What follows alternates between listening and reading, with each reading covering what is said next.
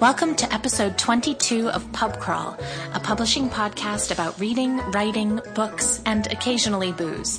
I'm your host, Kelly Van Sant. I am a contracts manager and a freelance editor. And I'm your co-host, S J Jones, called J J. I'm an author and erstwhile editor. We are both contributors with the Publishing Crawl blog, and together we have over fifteen years of industry experience. Today, we are very excited because we are doing the query critique today. Yay! Yeah. Uh, so thank you guys, uh, all of you who've sent crit- uh, queries in for us to critique. We really appreciate it. Um, and hopefully this will be helpful for not just those of you who've sent them in and we're critiquing on air right now, but just those of you, I hope this is helpful for all of you who are trying to polish their queries for representation, and hopefully we can impart some lessons that everyone can learn from. So, mm-hmm. Yeah, and we got um, so many queries. I think we ended up with around like somewhere between thirteen and fifteen um, submissions, which is amazing. Um, thank you guys so much. Um, unfortunately, we're not going to have time to get to all of them, so we did select five um, that we think showed, um, you know, some that we had different feedback for, so that we could kind of give you um, the most range in feedback um, based on what we had. Yeah. I mean, before we go into the individual critiques, why don't we talk about some of the general issues we saw across the board? Sure. Um, so some of the things that we saw generally was um, issues of either being too vague with your information. You know, yeah. Sometimes the query length was right. You know, it was about the right number of words. It was about the right, um, you know, length. But the actual content didn't really give us enough to go on. Um, so uh, sometimes we ran into things that were pretty vague.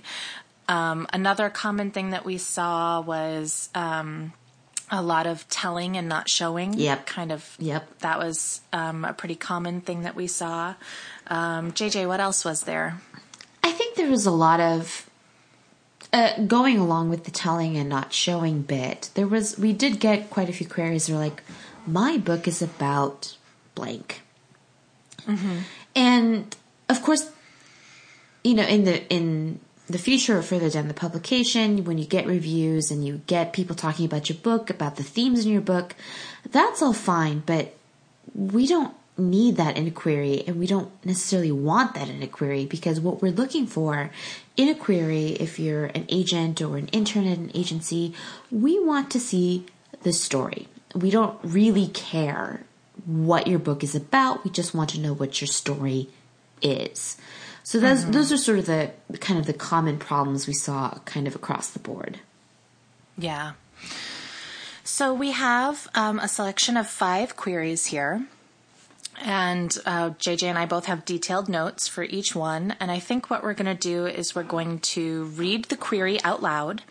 And then after we've read it, um, we'll go back and kind of dissect it and point out uh, the strengths in the query, point out the things that we think um, need to be cut or changed or elaborated.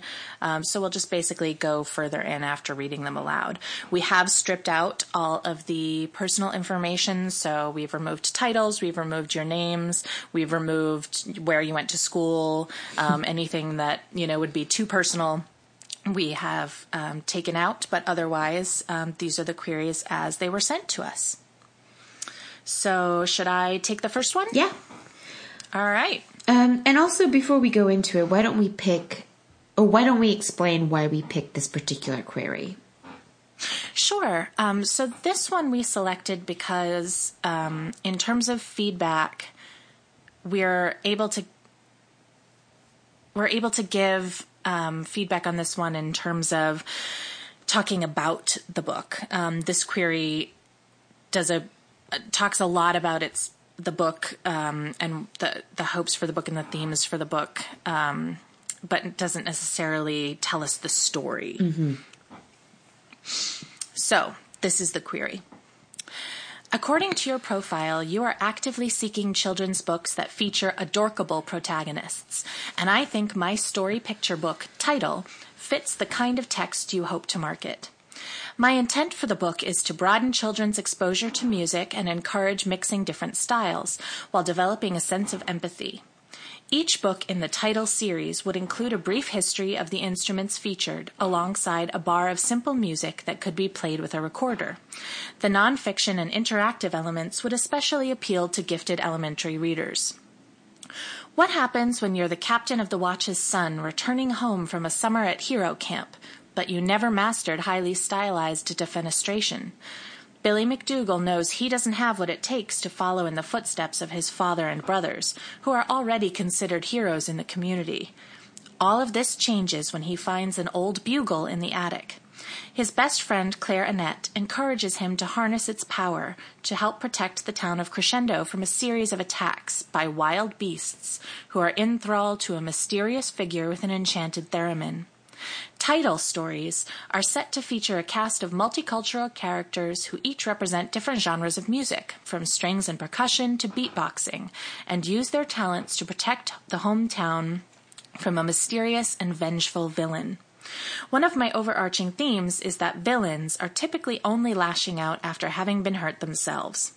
The antagonist of the series, Leo, believes himself to be a hero avenging his sister, a musical prodigy who is left deaf after an accident. She is unaware of Leo's actions, and the climax of the series involves her meditating or involves her mediating an alliance between her brother and the band. I have a B A in creative writing from school and have been teaching language arts for nearly a decade. During the summer, I am, I am an instructor at Name of Center, where I work with gifted fourth and fifth graders in the Writing Workshop Modern Fantasy course. I have seen firsthand how kids can channel their energy into creative outlets, and the results are amazing.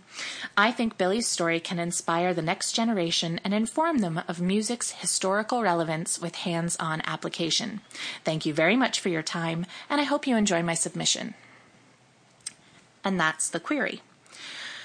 So, um, there are a couple of things here. I think our, our, um, the most of the notes that J J and I have taken about this query kind of fall into two categories. One of them, um, we have a lot of notes about the telling versus showing and the talking about the themes of your book. And then the other set of our notes have to do with what little information you give us about the story itself. Um, So I think the main thing about this query right off the bat is that we, we don't know what the story is. There's a lot of words here. I think um, the total word count for this uh, query is three hundred ninety-two. Um, this is the longest query out of the five that we've selected so far today. Mm-hmm. So there's a lot of information being given to us. But a lot of it is not – a lot of those words aren't actually telling us the story. You're telling us – about the story, about the themes of your story, about the intent for your book. And the query is not the place to do that, um, for several reasons. Um, you know, the, the themes about your book can be great. You know, if you're talking about, you know, heroes who are, um, you know, overcoming things in their community and sympathetic antagonists who are dealing with their own problems. You know, all of that stuff is interesting and great. And I think it's, um, they're wonderful themes to have in children's books. And, you know, music is a wonderful thing to educate children about. And so it's not that there's anything wrong with those themes. It's that I don't know how your book is going to specifically make those themes come alive. Right now, it's it reads almost kind of like a thesis paper. Yeah. Or like a, yeah. you know, like it's very, um, it, it's, it's, it does not, you know, and especially in the beginning here, when you talk about my intent for the book is to broaden children's exposure to music and encourage mixing different styles, da, da, da. Um, each book in the series would include a brief history of the instruments featured alongside music. Um, and so you've got a lot of stuff here. And now I don't know, you know, if I was an agent reading this, okay, it's a, it's a picture book, but it's got nonfiction parts, but it's also got sheet music, but it's got, you know, like, what is the identity of this? What is this trying to be? Um, So right off the bat, I think there's a lot of that that just completely needs to be cut. Most of the entire first paragraph, most of the second half of the second paragraph. Um, you know, really the only parts we have about the story are basically Billy finds this bugle and it's going to save his community. And that's all we know about your picture book. Yeah, we don't have a lot of specifics. We don't necessarily know what the community is. We don't know what a what the threat is. We don't even know what power the bugle has.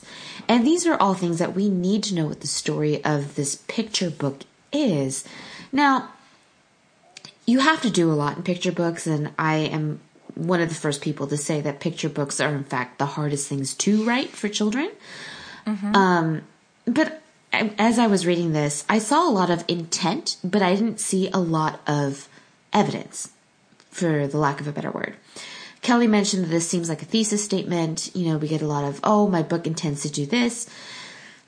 But we don't get how it's going to show it to us. We get, we have a glimmer of a story there. And I think the story could be, in fact, very interesting.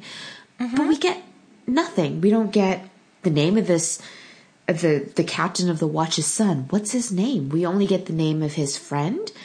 We we. Oh, I think he's Billy. Yeah, I mean, it's just, there's so much here that could be interesting, but kind of gets lost in this, I want to show kids this, I want to show kids that.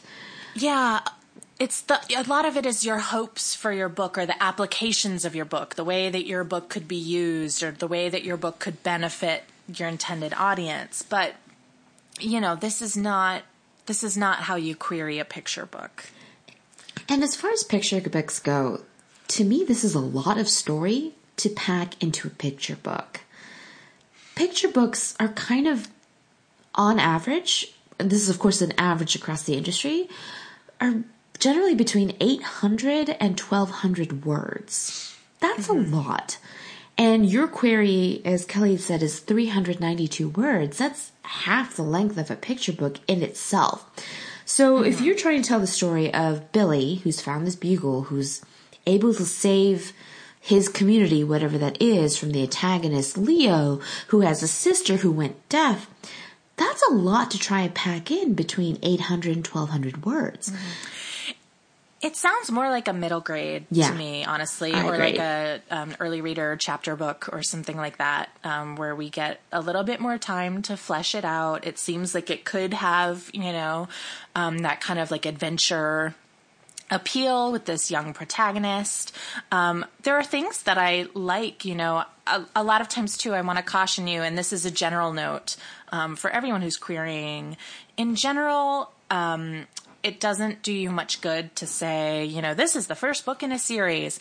Kind of the best thing to do is to say, um, this is a book, you know, with series potential, um, or, you know, this could be expanded into a series. You know, it, it's hard enough sometimes to sell one book, let alone, you know, an endless um, series. But I do like the idea that it's, you know, going to feature multicultural multicultural characters who represent different genres of music.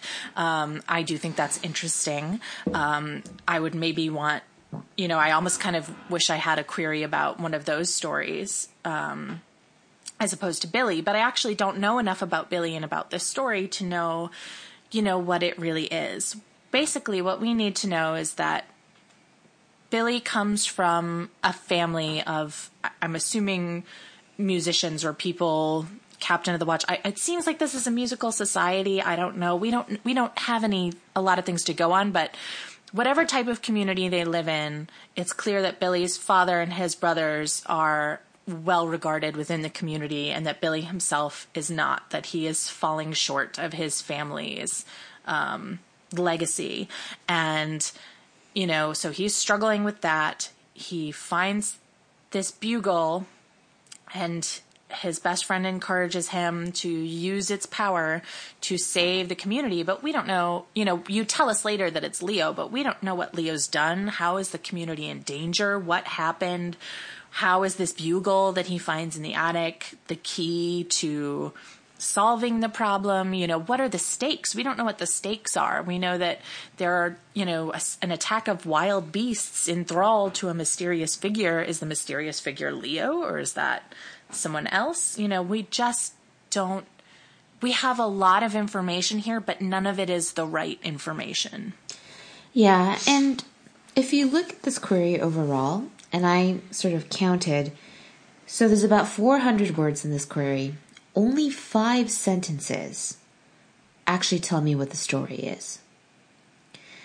Everything else is telling me what the story wants to achieve or what the story should be about.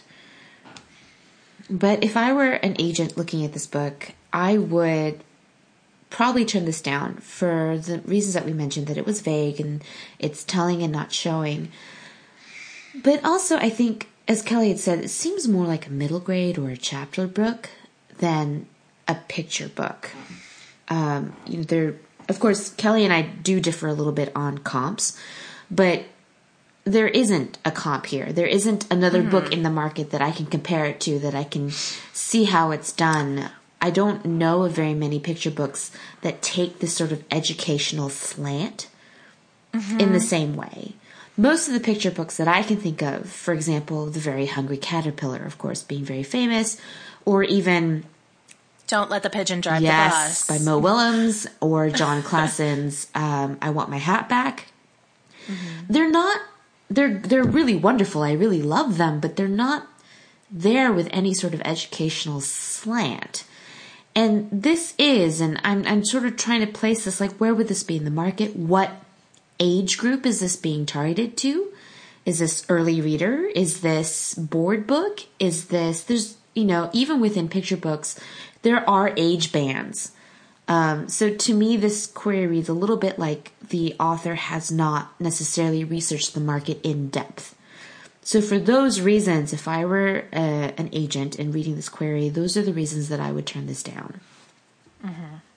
But I think, you know, again, this could be a really interesting story. I think you can um, create a query that would make this, make us as interested in, as passionate about the story as you so clearly are. I mean, it is so evident that this means so much to you and that you believe so strongly in it.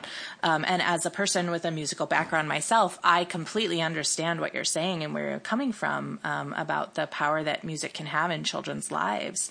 Um, but I think that you really need to kind of go back to the drawing board, focus on using your query to tell the actual story. Yeah. Yeah, I absolutely agree. So, do we have any further thoughts on this particular query? I think that's most of it. Yeah. I I'm, think the bio is pretty good. Yeah, um, I agree. You know, and I think this is an example of a good bio. All of the things listed are relevant. Um, you know, it's pretty professional. So I think the bio is great. Yeah, and, and Kelly and I picked queries that we would be interested in in, in terms of the story. So even mm-hmm. if the query isn't necessarily there, we picked these because we we thought that there was a glimmer of something that we would be interested in. Yeah. So, you know, definitely this is something that you can take and you can polish and maybe refine to find the core of the story and tell it in your query, or show it in your query rather, rather than telling it to right. us. Right, yeah. So, all right, so we can go on to our second example. Mm-hmm. Which, um, again, as we said, this all these queries we picked because we were interested in the story, even if necessarily there were some issues with them that may or may not, if we were agents, that we may or may not have necessarily picked it up. But this one we picked because the story is great, but it's very vague. There yeah. aren't enough details to really give us a clear picture of what's going on. So I'm going to go ahead and read this for you guys. Um, when Nora's research leads her to a secret world of time travel, she becomes a marked woman and experiences a love that could change the past and destroy the present. Her story is Tidal, a seventy-six thousand word contemporary fantasy. When Nora travels to France to dig deeper into her late mother's time travel theories, she meets Henri, a man who claims to be a twelfth century prince and a man she knows will one day become King Henry the Second of England. Henri's struggle for the throne brings him to the twenty-first century to find a relic from a nine hundred year old shipwreck, recently recovered from the bottom of the English Channel. Nora joins his quest, thrilled to find living proof of time travel and eager to uncover more details about her mother's research. But her growing attraction to the prince, but sorry, but in her growing attraction to the prince, Nora ignores important signs that Henri is not being completely honest with her. Helping Henri sets Nora firmly in the crosshairs of a dangerous group, the Guardians, who will stop at nothing to prevent time travel. Nora and Henri race across France to find the relic that will secure Henri's kingdom before the Guardians silence them forever. When the Guardians finally abduct her and expose Henri's lies, a shattered Nora realizes that her decision to trust him and ultimately love him could change the past and the present. Title combines historical intrigue in the spirit of Anne Forstier's The Lost Sisterhood with the light, rom- light-hearted romantic feel of Lauren Willig's Pink's, Pink Carnation series. This novel, along with most of my writing, is inspired by the piles of research I did for my Master of Arts in History. My short stories have been finalists for the Thomas Wolfe Fiction Prize and the Writers' Workshop Fiction Contest, and have been published in online literary magazines and several small press anthologies, including Copperfield Review. I live in Charlotte, North Carolina, where I'm plotting more adventures for Nora and spinning non-magical historical tales. The first number of pages are pasted below, and the complete manuscript is available upon request. Thank you so much for reading, and I hope to hear from you soon. So, so, yeah, there is a lot here that's going on that I find really interesting. Of course, I like time travel stories. I like romance. I like historical intrigue. These are all things that would draw me to this story. However, we don't get a lot here. Uh, we don't get much about Nora. You know, it, the story starts with her digging deeper deep into her late mother's time travel theories and completely glosses over what those are. It, it doesn't explain what her mother was researching, why her mother was researching them, why Nora has taken over them, and even on top of that, why she meets somebody from the past. So you have kind of two fish out of time, fish out of water time displacement stories here with Nora and with Henri. But we don't get why they're meeting. We don't get how they're meeting. We just know that they're thrown together. We don't know anything about Nora. We don't know anything about Henri except he's becoming, he's going to become King Henry the Second of France, or of England. There's so much here that I like, or that I have the potential to like, but have so many questions. Yeah. For example, in the in the third paragraph, Henri's struggle for the throne brings him to the twenty-first century to find a relic from a nine hundred year old shipwreck. Wah-huh? Okay, that's great. But how does he get to the twenty-first century? What exactly is this relic? And how is it going to help him regain his throne? These are all questions mm-hmm. that come up with sentences like these that aren't answered in the quest in the query, and there's just no hint of it anywhere else in the story. And further on in the in the query, there's stuff about the Guardians, who are, quote, against time travel, which is fine. Every story can have an antagonist, and that's great. But why are they against time travel? And what are they trying to do to Nora? Are they trying to change the timeline because she knows she's met Henri?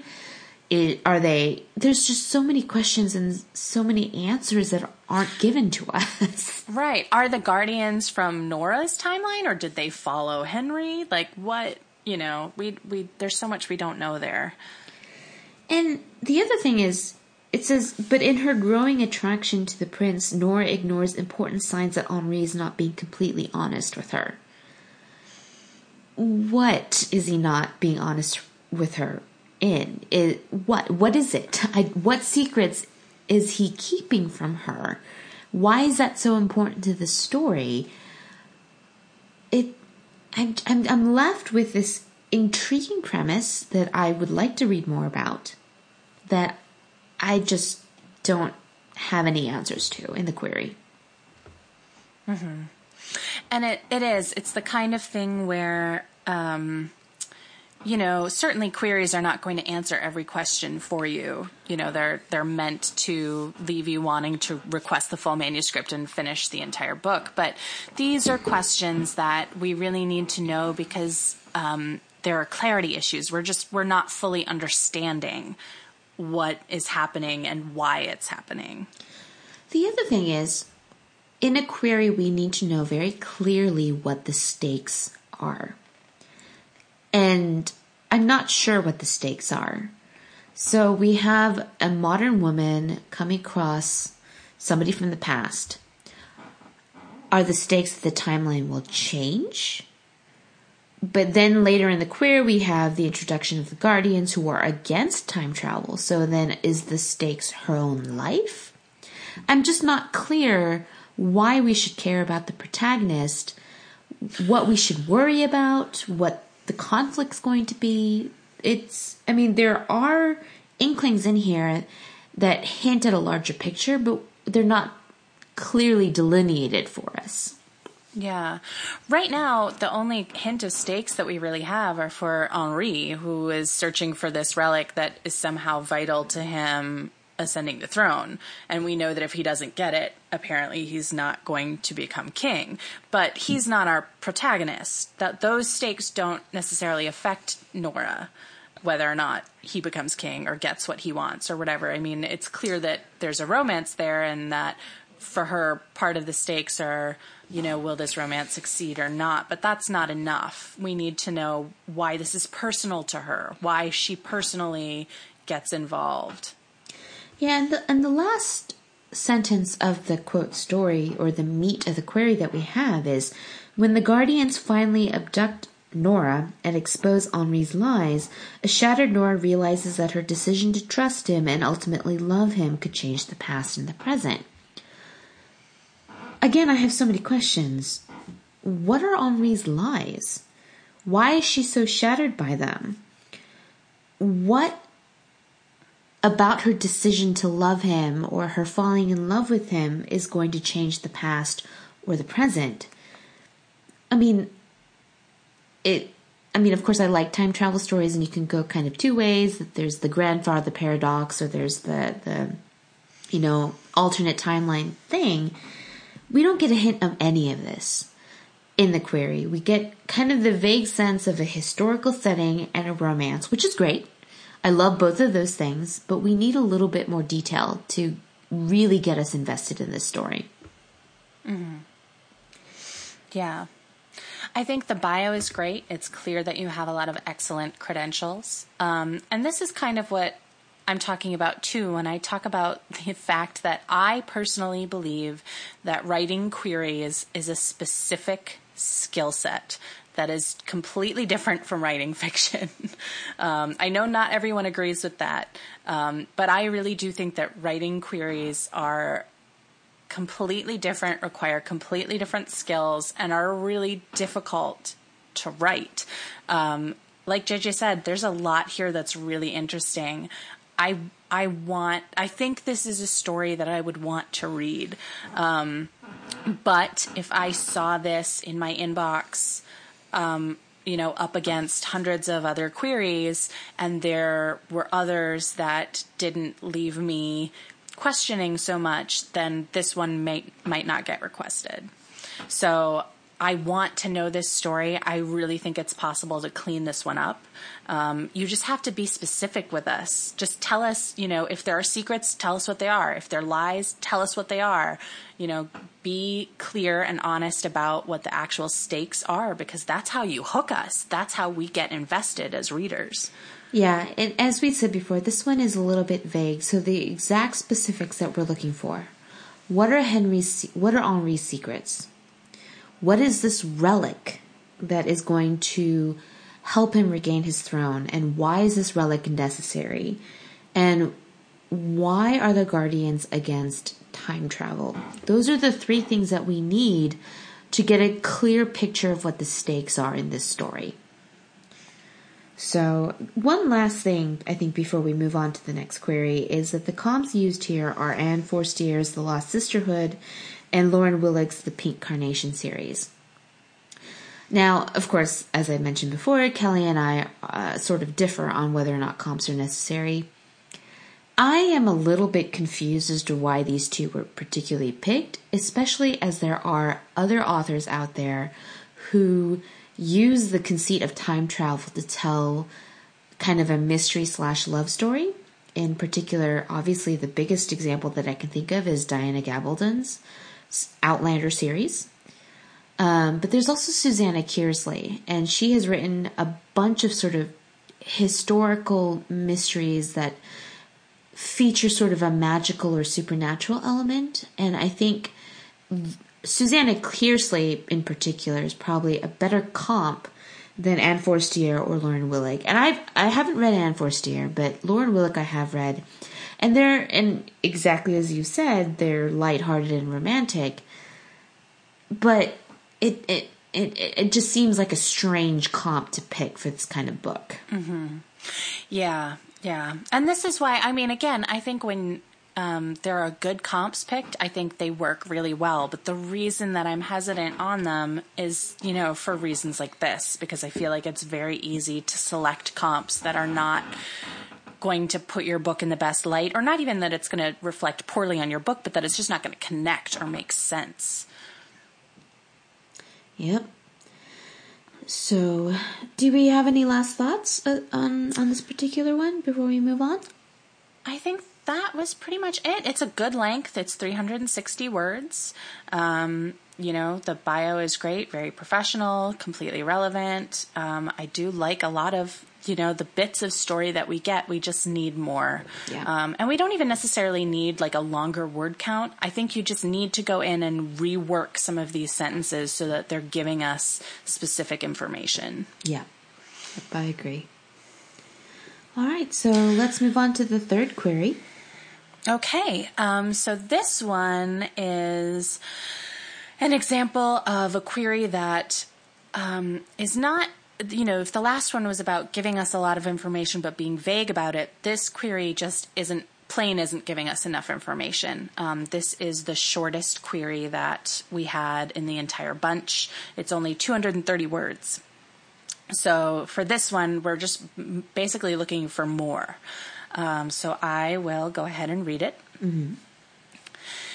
Dear Agent, yesterday, Jordan's biggest fear was being outed as genderqueer.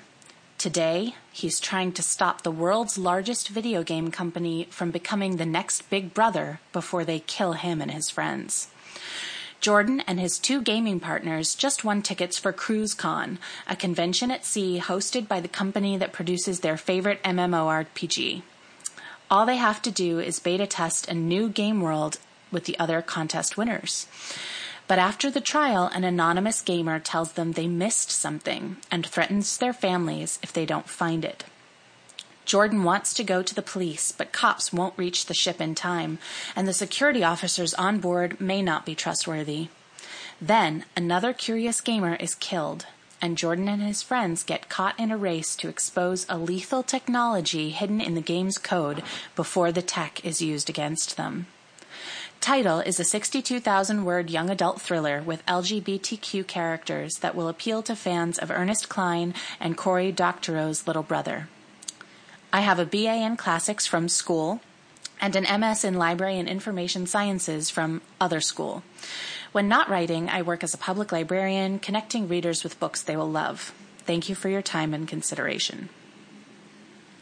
So, um, I really love the premise of this book. I do too. Um, I mean, that first sentence in that query, basically it was like, yep, I'm, I'm mm-hmm. in, I'm, I'm interested. Yeah. I'm hooked.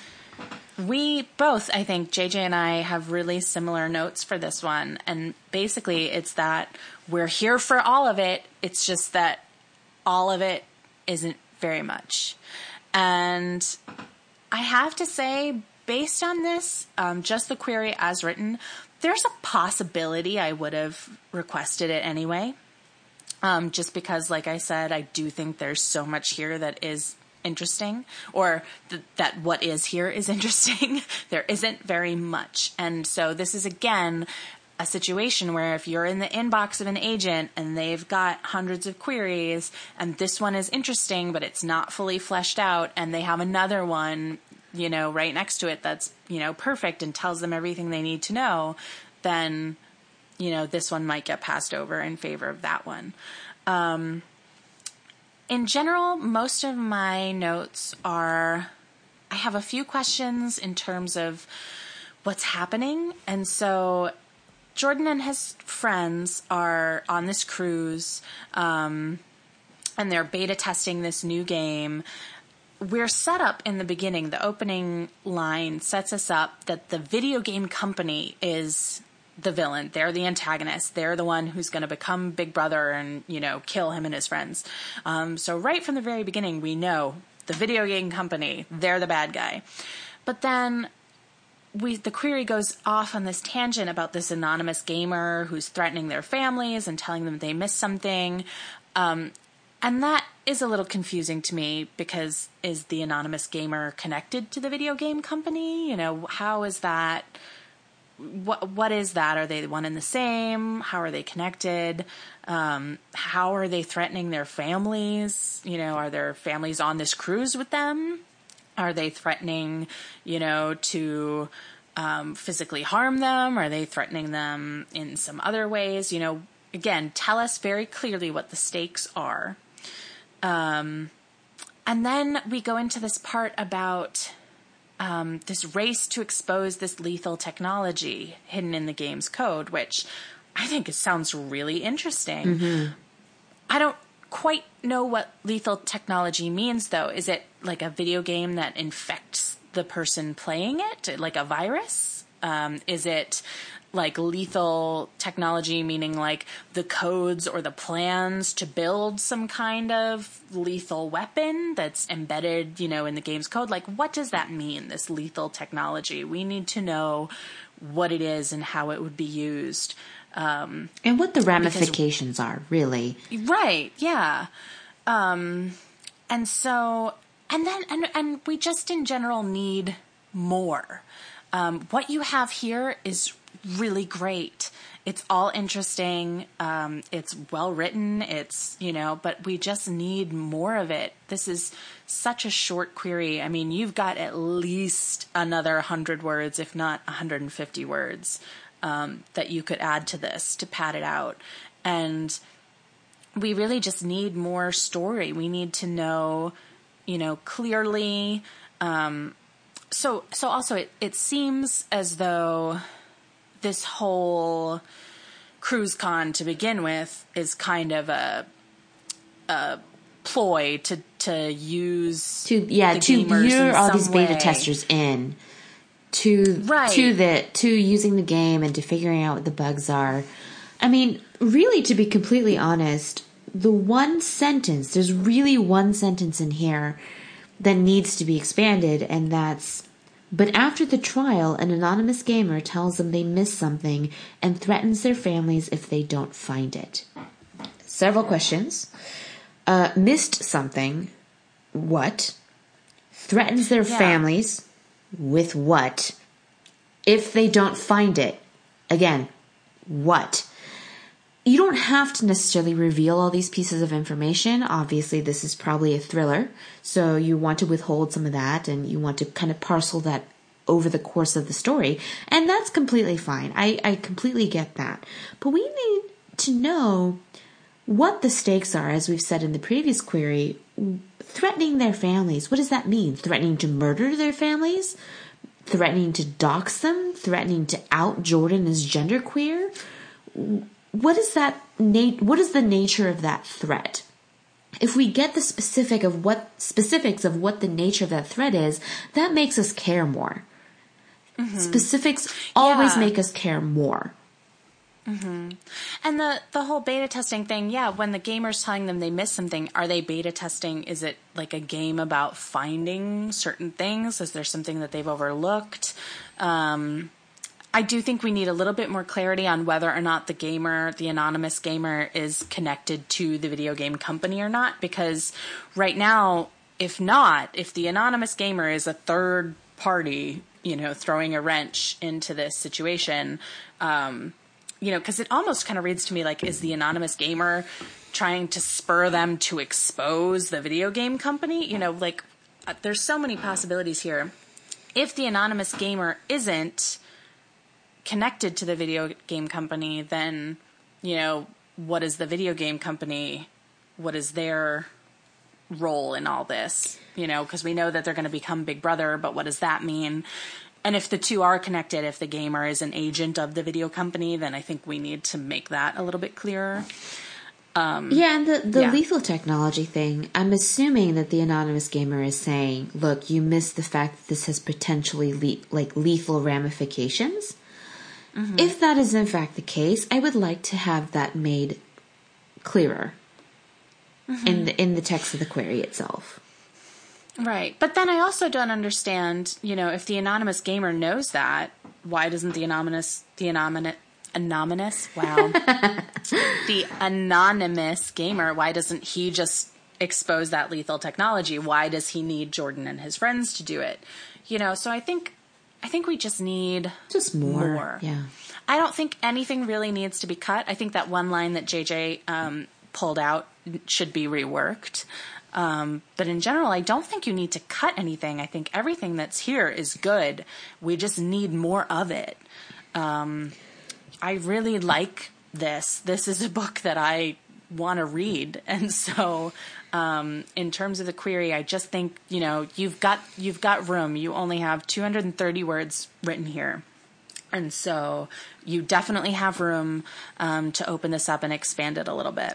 Yeah, and to go to the comps, I think the comps are excellent. I think mm-hmm. they're perfect. Ernest Cline's Ready Player One is about, you know, games, and little Cory Doctorow's little brother is also similar. I think the comps are spot on. I think you've got the market down. We just need more. We just need mm-hmm. specifics. We need reasons why we need to care beyond just the premise, which is great. Yeah. Yeah, so really like this one. Really good. Yeah. Um, what is up next? All right. So we picked the next one. It in in itself, it's actually not a bad query, but we had a couple of concerns. So I'm going to read this one aloud, and and then we'll discuss what the concerns are afterwards. So, dear blank. eleven-year-old twins Seamus and Grady lead a life most boys can only dream of. They have rich, doting parents who never scold them, chuckle when they play hooky from school, and give them whatever they want. They accidentally find out why. Turns out they're not Americans. Heck, they're not even human. They are twenty-first century expat leprechauns soon to, pos- soon to possess awesome powers, if they can acquire a pot of gold each. Unfortunately, pot of golds don't come easy in their hometown of Boston, so they have to look elsewhere. The twins end up in Africa with an ancient map and a plan to find the lost treasure of Prester John, a mighty king who stashes loot somewhere in Ethiopia. No quest comes without peril, and standing in their way is the undead spirit of a giant African chief who guards the hoard and believes that by sac- sacrificing the boys, he can return to the world of the living and rule it. Can the twins outsmart a wily specter, plus a few other sundry obstacles, acquire their pot of gold, and live to ride the rainbow back home? Tidal is my de- debut novel. It is a forty-five thousand word fun adventure aimed at children aged nine through twelve. It will appeal to readers who enjoy imaginative and fast-paced action books, with a hefty dollop of magic, of course. I have a B A in journalism, school in Montreal, and work as a freelance writer to support my creative writing addiction. As per your submission guidelines, I am attaching a synopsis of my story and my manuscript. Thank you for your time and consideration, and I look forward to hearing from you soon. So, there's a lot here that's pretty good. We have mm-hmm. the protagonists very clearly. We have their situation. They are leprechauns, which I actually think is pretty adorable, who need to find a pot of gold to come into their powers. The problem that we have, again, as with certain other, as with the previous queries, is that we have some vagueness that we should we would like a little bit more specifics on. For example, they accidentally find out that they're leprechauns. Well, how? What what happens that they, they find out they're they're leprechauns? Why is that information hidden from them, uh, and all that sort of stuff? So there there's that sort of vagueness there. And then in the second paragraph, we learn that they end up in Africa with a map. Again, why are they in Africa? How do they come across this map? There's just kind of a lot of questions there in terms of, of vagueness. But the other concern Kelly and I had had was the potential for appropriation here.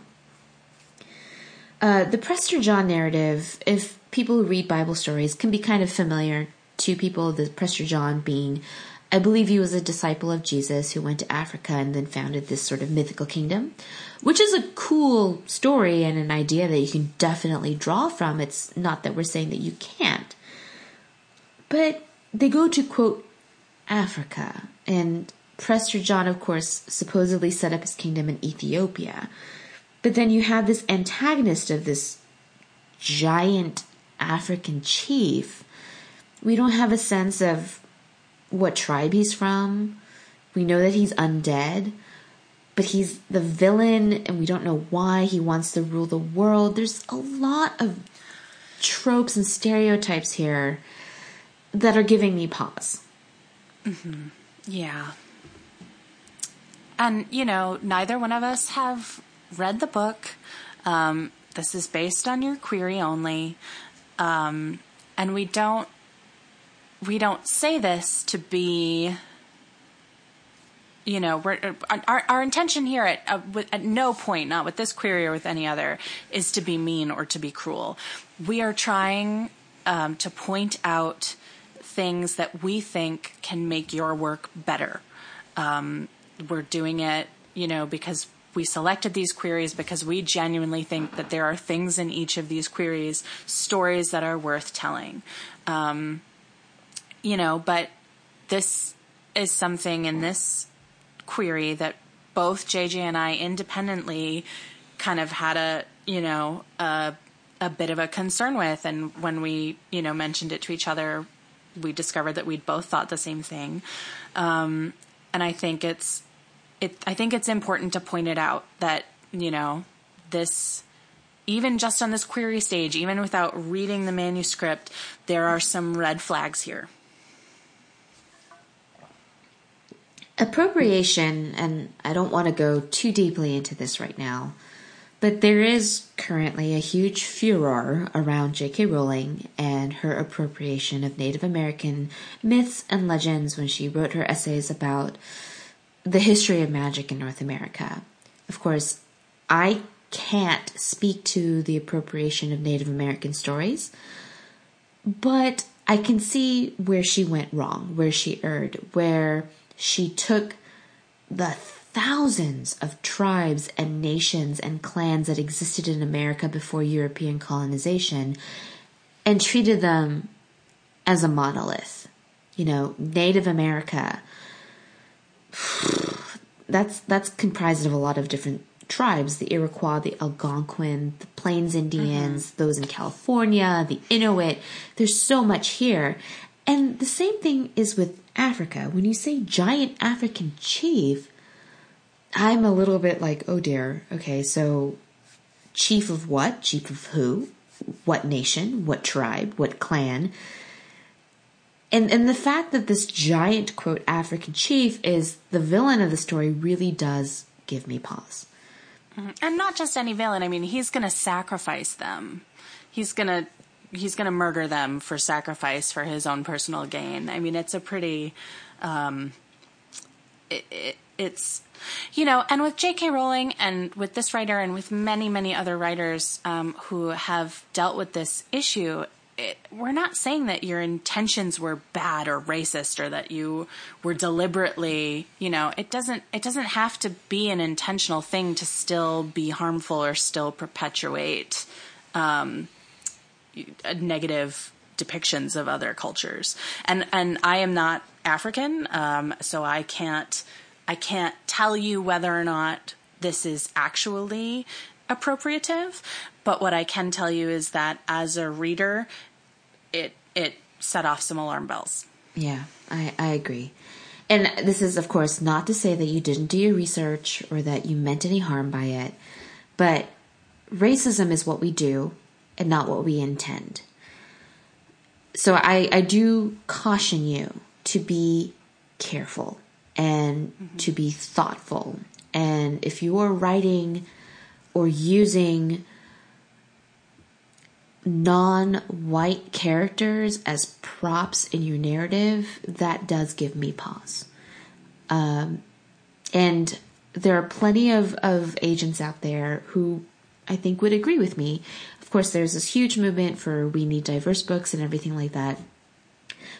And, and everyone in publishing, ha- I think, has good intentions to try and represent people as best they can. So something like this, if this came across my inbox, the red flags, I think, would cause me to turn it down. Because in the query itself, I'm not assured that, that this is treated sensitively. Mm-hmm. So, but yeah. Other than that, there's a lot here that's great. You've got... Yeah, really great. I mean, even your writing just in the query itself, like acquire their pot of gold and live to ride the rainbow back home. Yeah, like, yeah. There's a really great tone in this query. We talked recently about voice and tone and about how um, the tone of your query should not necessarily be identical to the tone of your work. And I think you've really nailed a great tone here. I can tell that this is going to be an adventure action story. Um, I think that, you know, like J J said earlier, I love the idea that they're leprechauns. I think it's adorable. It's really clear what they need to do. They need to get this pot of gold, you know.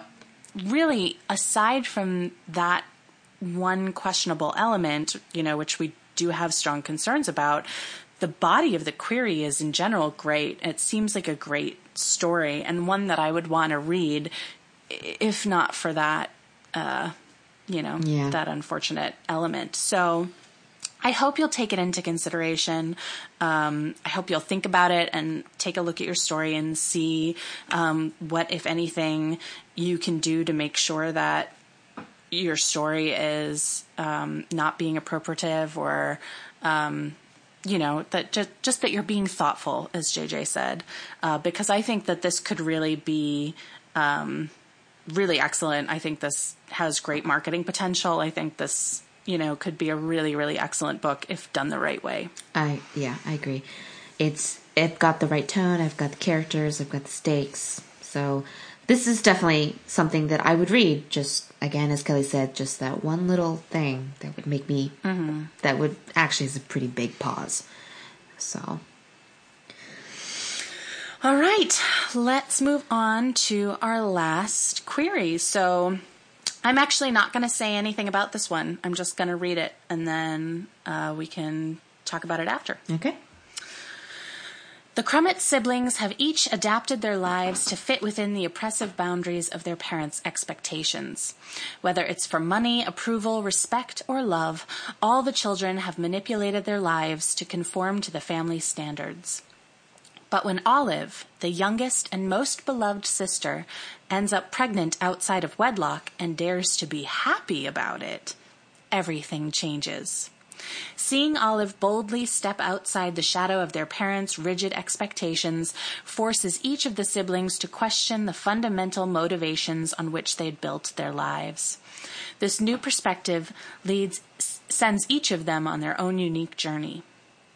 Olive's closest sister, Sam, goes through a heart-rending non-surgical abortion the day before she finds out about Olive's pregnancy, and now has to navigate an emotional landscape scattered with the question, what if?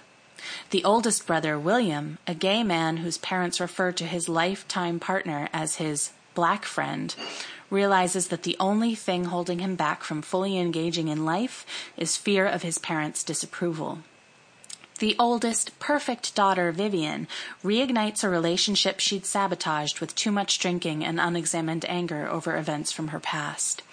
And the youngest sibling, twenty-one-year-old Mark, responds in typical fashion by pretending not to give a shit, while actually feeling even more disgruntled with and disconnected from his siblings than ever before. During this tumultuous time, a new family dynamic begins to take shape. Bonds are formed between once distant siblings, close relationships are put to the test, and Mark's bitter resentment toward his siblings turns dangerous. When the siblings find themselves face to face for the first time since Olive's announcement, tensions run high, and a final act of selfish rage sets off a series of events which end in a tragedy that threatens to destroy them all. The Crummett siblings live up and down the West Coast in Portland, San Francisco, and Los Angeles, but their lives are intimately woven together as the point of view shifts from one sibling to the next after each phone call or in-person interaction between siblings.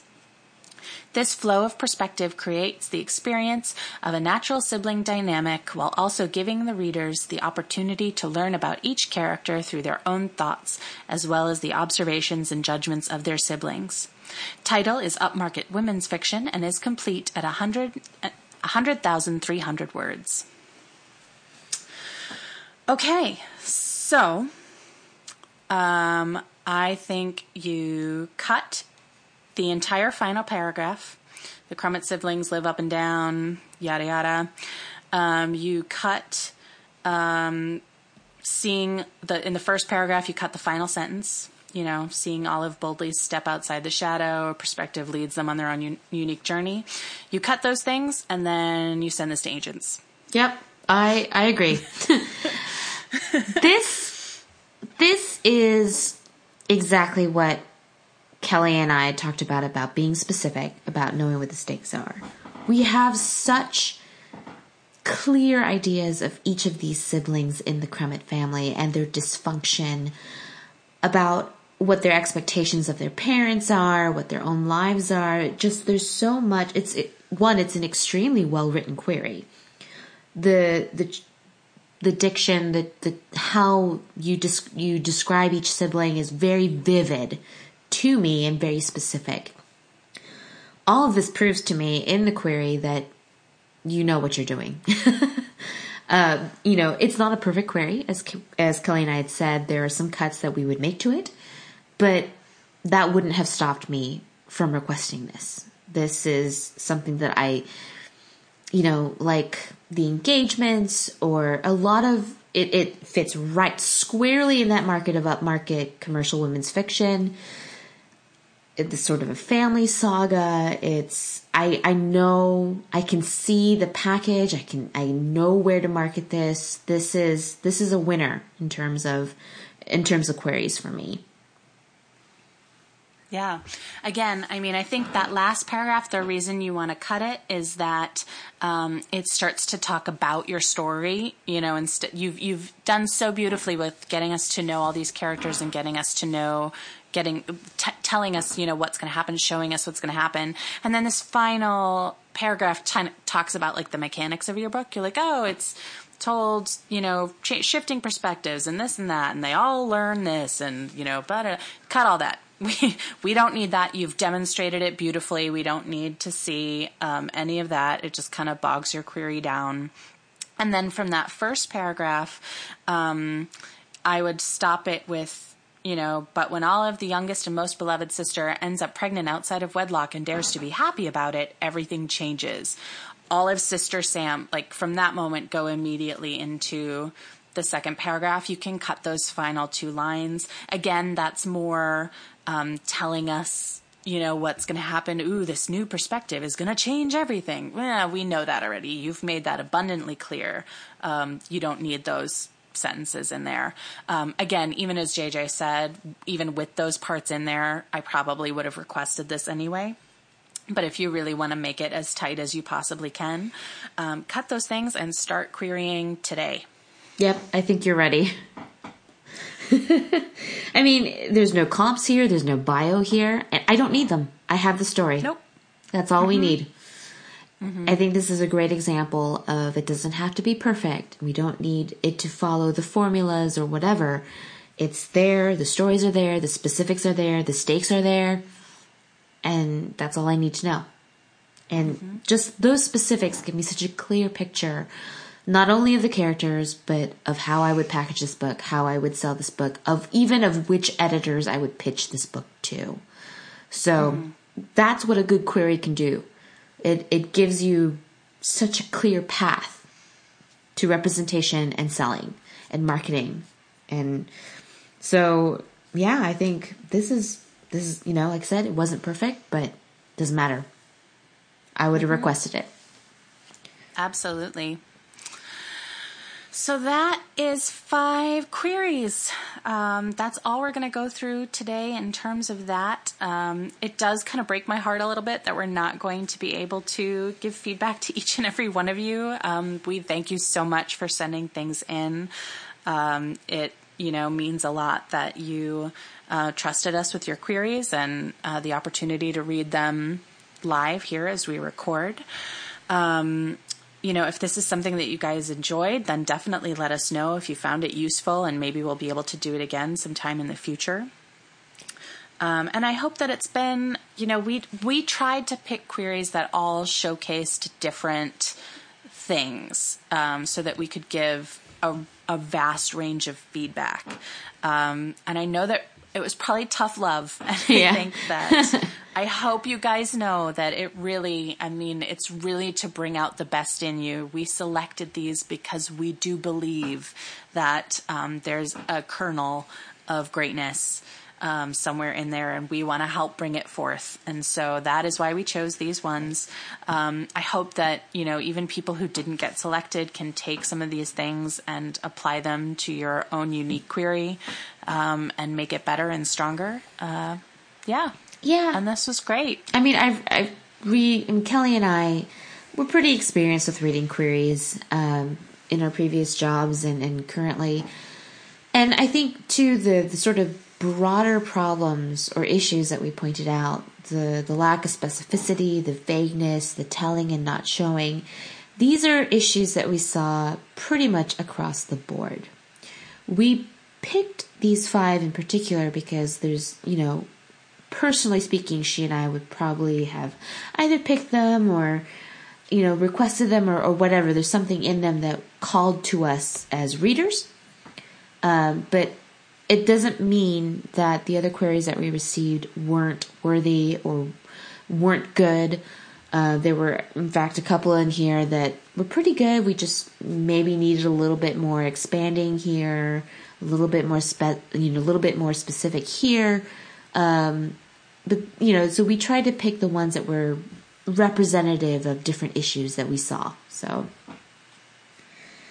um, yeah, I think you know, I I enjoyed this. You know, this is something that I think I can help people with. I think Kelly would agree with me that you know this, these uh-huh. are critiques that we can come up with. So if you guys like this, definitely let us know, um, and maybe we'll do another one in the future. Yeah. All right. So let's move on. What uh, what have you been reading lately? Uh, so I mentioned in my last podcast, I'm blowing through all of Maria V. Snyder's books. Um, and I am also reading Lady Midnight by Cassandra Clare. That's the newest book in her Shadowhunter series. Um, I'm using that book as the dangling carrot at the gym. Like I'll leave work and be like, okay, if I if I can read this book, if I do an hour on the elliptical, um, and thus far it's working. So yeah, nice. What about you?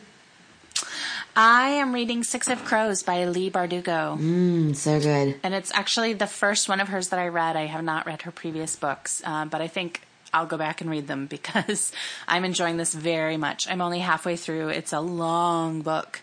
Um, but I'm really, I'm really enjoying it very, very much. So that's what I'm reading. Of course, Leigh is a Pub Crawl alum, so of course I'm going to pimp her. But also her books are really great, you guys. All right. So then, uh, why don't we talk about what we're working on? Oh, to be one hundred percent honest, I'm not working on anything. I just, I feel like this past week has flown by. I don't even know um, where it's gone. I can't, I couldn't tell you what I've done with my time since then. Um, I don't know what, haven't worked on a thing, have nothing professional, nothing personal. Nope. What about you? Yeah, I have to agree with that. um, I suppose you could say working on health. Um, I think I'd mentioned yeah. before that I, you know, recently gone back on medication for bipolar disorder.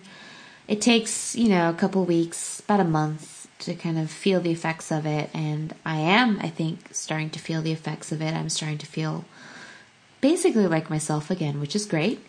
Um, and that also means that I am taking care of myself. You know, I'm eating better. I am going to the gym. I've also decided that I'm old now. And I am not going to sacrifice sleep anymore. Woohoo! Round I, of applause for that. Yeah, I mean, I love sleep. Ideally, I'd get nine hours of sleep a day. Um, so I think just eating, I think I'm, I'm focusing on that, trying to just get my health in order and, and get my mental health in order and just feeling good again. And that's that's what I've been working on mostly. Fair enough. What about other media? Any more horror podcasts or anything else new? No, Mark finishes his uh, night float rotation this weekend, but uh, last weekend, I don't know if you guys know Black Mirror.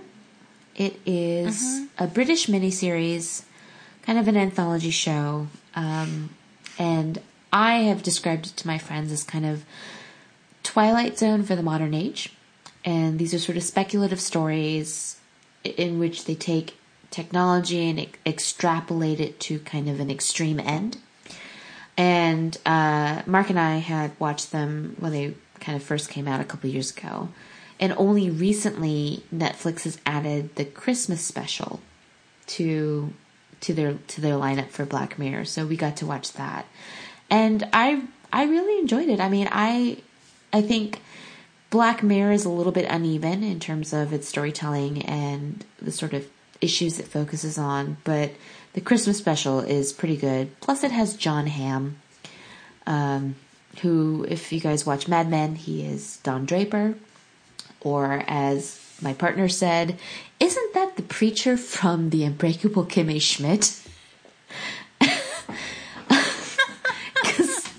Apparently his only exposure to Jon Hamm. And I was like, really? How have you missed? How do you miss this? So, I mean, it was very enjoyable. I really liked it. Um, and it, it's funny about Jon Hamm because he is a dramatic actor in Mad Men, but I, I kind of always think of him as a comedic actor. Maybe because mm-hmm. he's just really good at comedy. He's really funny. He's he does a guest stretch on thirty Rock. I don't know if you've seen it. I haven't um, seen thirty Rock, but but he he plays. It's an excellent. I watched it all while I was on maternity leave at like four o'clock in the morning, feeding the baby, um, and it's a it's just great. But Tina Fey's character, Liz Lemon, is basically Tina Fey. Tina Fey as Tina Fey in thirty Rock. Um, Jon Hamm plays her boyfriend for a little while, or her neighbor that she's got a crush on. I can't remember the details, but um, his whole thing is that he's terrible at everything, but no one will tell him because he's so handsome. So, so he's like, he's a doctor, but like he can't help people, and like he can't, like he plays all these like sports and all, he just does all this stuff and he's abysmal at it, but no one will tell him because he's so handsome. And it's amazing. He's hilarious. I mean, I love Jon Hamm. I think he's great. Just if he shows up in anything, I'm always like, good call, whoever cast you, because you're great in everything I've seen you in. Um, but that's pretty much it. Uh, I can't think of anything in terms of other media that I've been that I've been watching or listening or reading. What about you? No, I think really nothing, honestly. Um, I actually had a wonderful weekend uh, in which no media was consumed. Nice. my, Very nice. Um, yeah, my husband, myself, and my daughter were all home with no obligations together for the entire weekend, which I can't even remember the last time that happened. Um, usually one of the three of us always has something going on, but we had nothing to do. The weather was beautiful. Uh, we spent a lot of time outside. We went to a local kids musical festival that um, happens every spring here in Minnesota, uh, Rock the Cradle from The Current. Um, you know, we just spent time together as a family and hung out and, um, you know, didn't really do much of anything else, which was really lovely and very uh, replenishing. But, uh, yeah, no new media. That is all for this week. Next week, we're returning to our Publishing two oh one series. We're going to be talking about sales conference. Mm. um, so some good behind the scenes, behind the curtain of the publishing industry stuff for you guys next week. As always, if you want more, please subscribe via iTunes, Stitcher, Podcast Pickle, or your podcast provider of choice. Also, if you like us, please rate and review if you get a chance, as it helps other listeners find the podcast. If you want more Pub Crawl goodness, you can go to our website, publishing crawl dot com, where we have many more posts and articles about various aspects of reading, writing, and the publishing industry. You can also follow us on Twitter at Pub Crawl Blog, as well as on Tumblr, Facebook, and Instagram at Publishing Crawl. You can follow me, Kelly, at Bookish Chick on Twitter or Instagram, or my website at pen and parsley dot com. And you can follow me, J J, at S J Jones, that's S J A E J O N E S, on Twitter or my website, s j jones dot com. Our theme music is Quirky Dog by Kevin MacLeod, and our logo is designed by Aaron Bowman, author of Vengeance Road, available now wherever books are sold. If you have any further questions, comments, or feedback, feel free to email us at publishing crawl at gmail dot com or send us an ask through Tumblr. Thank you so much for listening. Bye. Bye.